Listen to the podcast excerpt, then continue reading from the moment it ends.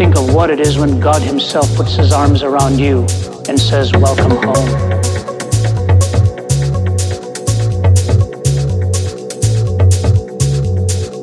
What love is this? It is God's love.